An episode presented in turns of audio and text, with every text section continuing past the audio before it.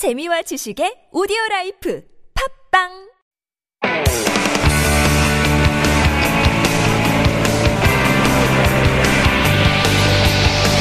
From the latest headlines to conversations about the trends and shifts that shape society at large, explore what makes living in Korea interesting with Life Abroad on TBS EFM.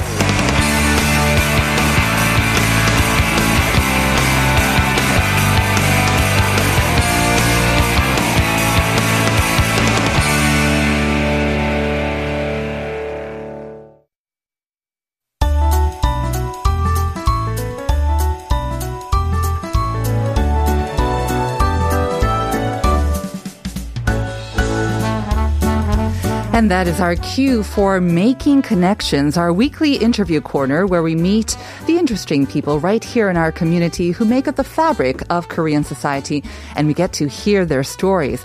And this week, we're very happy to have joining us in the studio Jane Smith head of the primary school at Dulwich College, Seoul, and Professor John Hong of Seoul National University's Department of Architecture.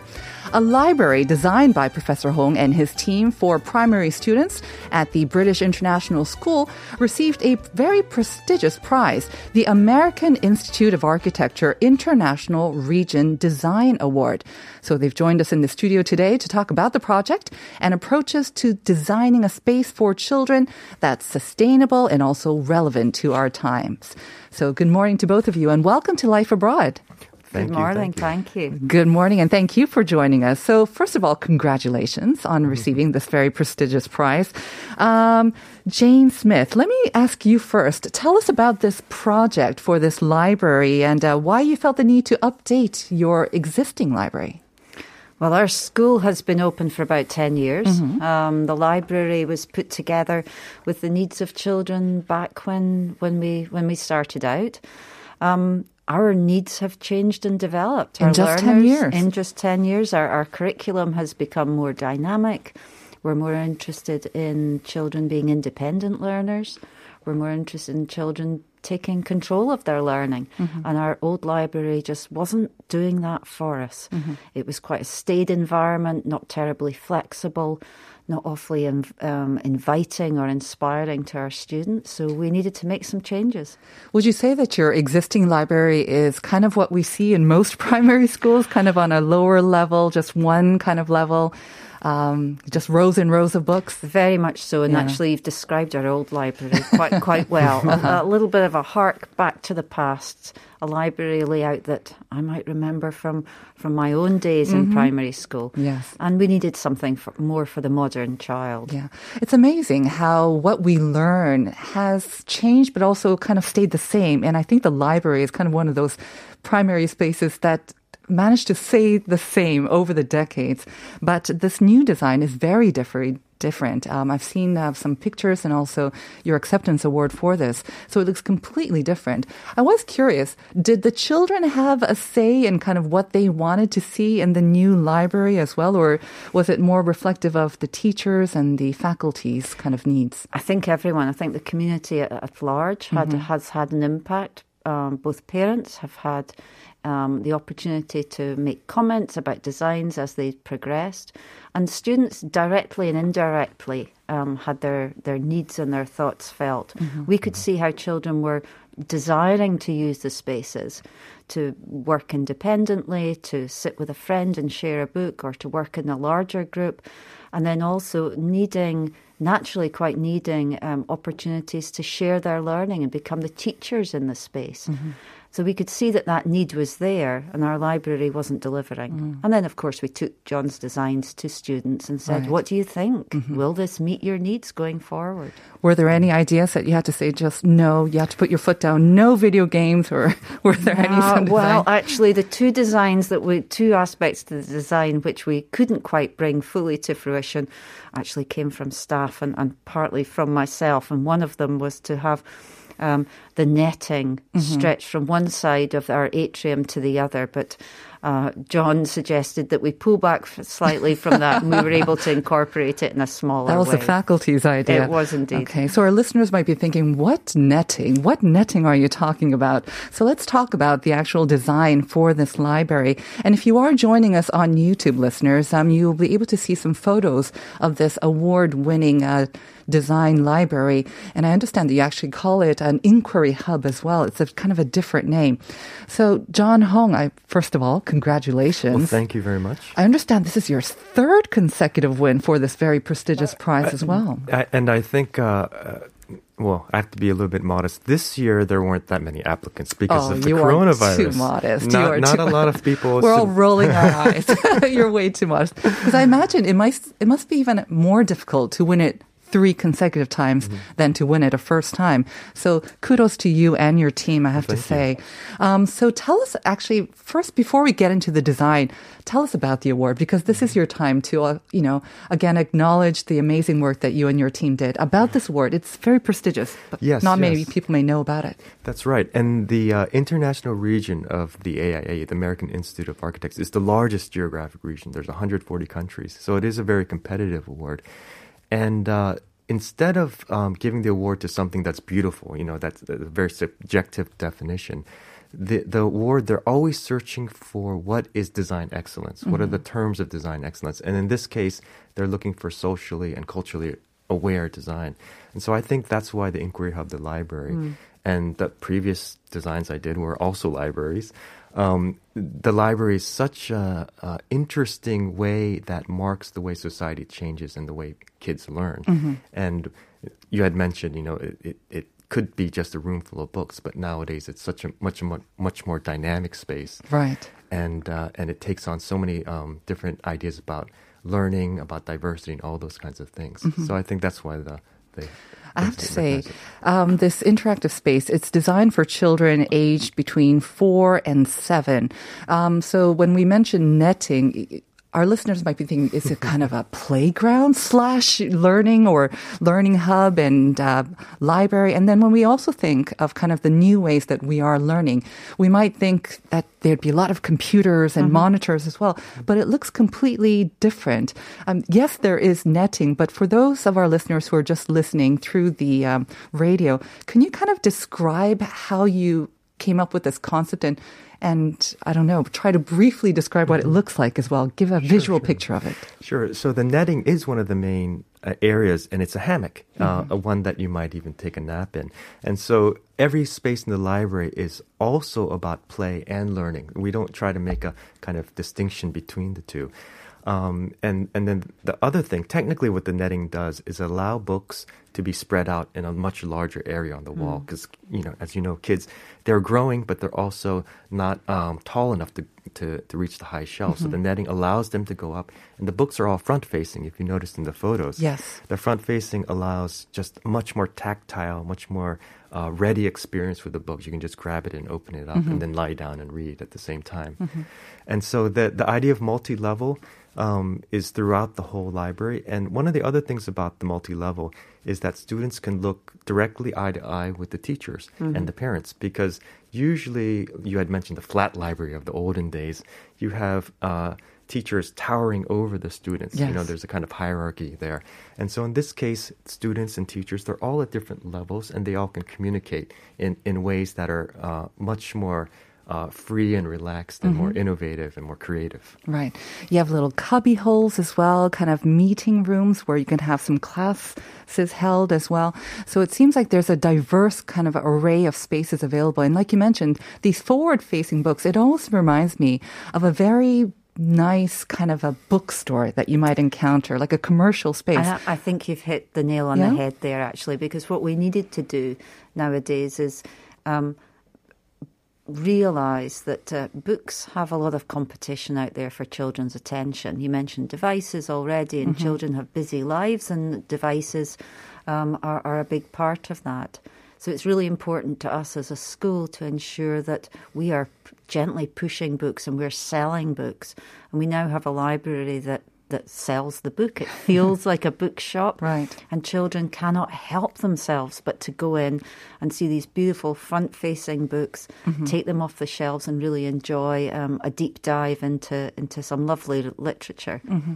Have you seen uh, an increase in the number of children who are coming and maybe spending more time in the library as well? We've had an uptick, most certainly, in interest in the children using times, using li- library at times that isn't already planned. So mm-hmm. opting to come in at break times and lunch times and after school and before school. So there's a, a definite uptick there. Mm-hmm. Now, John Hong, if I can ask you again, I mean, obviously you designed this for the children and also for the school in mind, um, but you, again, were awarded this very prestigious prize. What do you think um, were the elements of your design that managed to win this award? You mentioned sustainability and, and they, they kind of incorporate all of that, not just beautiful design, but what is it about this library you think received the award? Well, um, uh, well, first of all, I have to say, uh, with good architecture, always there's a great client behind it. So one one of the things that that uh, Jane and her team had asked us to do was look at giving the students a sense of agency, so they can figure out how to use the space by themselves. And so Independence, once again. Yes. that's uh-huh. that's right, and and it, it's interesting because kids ha- are usually led around the city by by their hand by their parents. You know, they're always led somewhere. So we wanted to Because it's dangerous too. Yes, that's right. That's right. But um, in the in the same way, we wanted this library to be a city. It, I, the concept that I came up with is called interior urbanism. So it's almost like a small city, but it's a small city where the kids are not led by their parents or their teachers. They can wander around and find spaces and not get lost Right. because there's uh, re- really uh, uh, clear figures in the space, like the netting, the kind of tower, and these kind of things. So they can sort of discover the space on their own. So I think that's the thing that, the aspect that the award committee had noticed that it, it does give the students a sense of agency. Very good. Um, have you noticed not only with the uptick um, Mm-hmm. in students, but the independence, or that have you seen that being developed in the children as well? I think we have, Yeah. um, in a manner of different ways. So we have opportunities for children to come into the library and now not only be taught by others, but to become teachers themselves. Oh. And I think there's particular areas of the library that lend itself very beautifully now to a student taking the lead, whether it's standing on our little mountaintop area, if you like, where, where we're doing presentations, to actually just um, within the library finding a nook where they're working with other children and mm-hmm. taking the lead in those aspects. Mm-hmm. And I think John's idea of the, the city within the city works very well in that mm-hmm. we can see as children come into the library, they're not waiting for direction. They're actually going off and exploring the spaces, finding books and material that they find very interesting and making it their own. Excellent. It's lovely to see. Very lovely to see too. Um, like you said, John, it takes a great client as well. But what if you're a listener at home and you know we're sending a child to maybe a general public school here in Korea, or maybe you want to incorporate some of these elements into your own home as well. Um, I'm not sure if it's possible. Can you offer maybe some tips to bring some of these elements that made the library an award winning into your own, own home or another school, maybe? Uh, one of the things uh, that we can diversify is our posture. Right now, we're all sitting in office chairs here. Mm-hmm. You can see on YouTube. Um, but um, if you can, you know, lie down and read a book. I, or- I could do that. I wish I could do that. Yes, lie down and do this. Yes. That's right. And you mentioned there's little nooks and little areas where the kids can go. And so those kind of spaces, you know, you could you could use a few cushions and make almost like a clubhouse type area. That's that's uh, not permanent. And so being able to think of what are ways in which I want to hang out in this space? What are the ways I want to, rather than seating, and also just trying to think out of the box. Um, how are how are we reading books in different ways? Are we are we sort of like you know? There, of course, there's reading in bed, um, but there's also reading while you're multitasking, even just having a book out while Right. you're cooking or something like this. And so, just recontextualizing the book, I think, um, and it could be, of course, the digital book as well. So I think there's a lot of things that one can do in their own home um, that's outside of the box. Very good.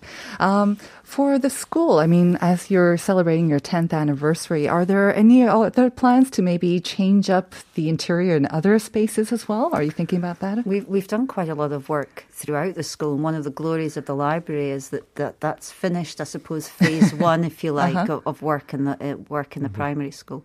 But we're now looking, we have a demand for student numbers. We're looking at clever ways to incorporate and welcome more children into the school ah. using current spaces. Mm-hmm.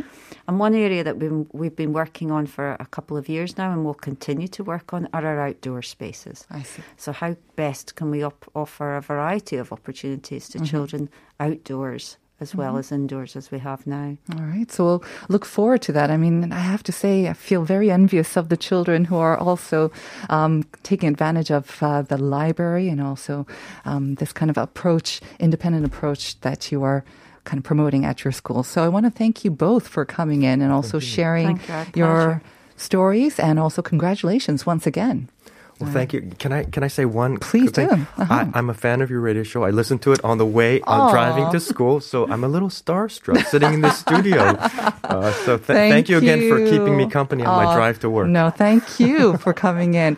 It's been a pleasure. Actually, if you don't mind, why don't we kind of bring you into our radio and listen uh, listeners' messages? Maybe we can read over some of them ourselves because we asked a question about that space that juts out from a lot of our apartment living room places. In Korean, we call them veranda, but apparently that's not the correct word. What is the correct word for this, John? It's not a veranda. What do you call it? A, a space that sticks out of the building from the apartments, From usually barn. from the living room. It's not a veranda, it's a. uh, a balcony. that is Yes. correct. Ding dong dang. good. That is correct.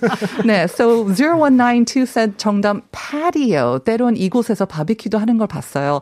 늘 이 시간 운전 중인데 신호에 걸려 보냅니다. 잘하셨습니다. 운전하실 때는 보내면 안 되고요. 파티오는 근데 아니었네요. 9043 테라스 아닌가요? 늘 베란다와 테라스가 궁금했네요. 그럼 확장된 베란다는 extended terrace인가요? Is terrace a completely different thing from a balcony? It, it is, and Okay. it, it, it's usually connected to the ground. It's it's elevated Ah. off the ground, And I have to say, developers use these terms Mm-hmm. when they're just renaming balconies. Okay. 9396 balcony 정답. 아침 출근 시간대마다 Life Abroad 들은 지 3개월 됐는데 이제 영어가 잘 들려요. 예, 축하드립니다. 크크크. 처음으로 문자 참여도 해보네요. 새싹이네요. Thank you very much. 9396 5382 saying 정답은 발코니. 혹시 여기에 적용되는 법규도 다른 거 아시나요? 즐거운 수요일 되세요. I did not know that. Different laws for balconies? yes, yes. Okay. So many of you did get it right. And the three winners of the Naver Expert coupons are, Jane, if I can ask you to give out the winners. Absolutely. Um, 1492 5262 9396. 네, 축하드립니다. Congratulations. 1492 5262 9396. 축하드리고요. And once again, I want to thank Jane Smith and John Hong, my guests for today, and listeners as well. Stay tuned for Uncoded. We're going to send you off with 구와 숫자들, 높은 마음. Enjoy it, and we'll see you tomorrow at 9 for more Life Abroad.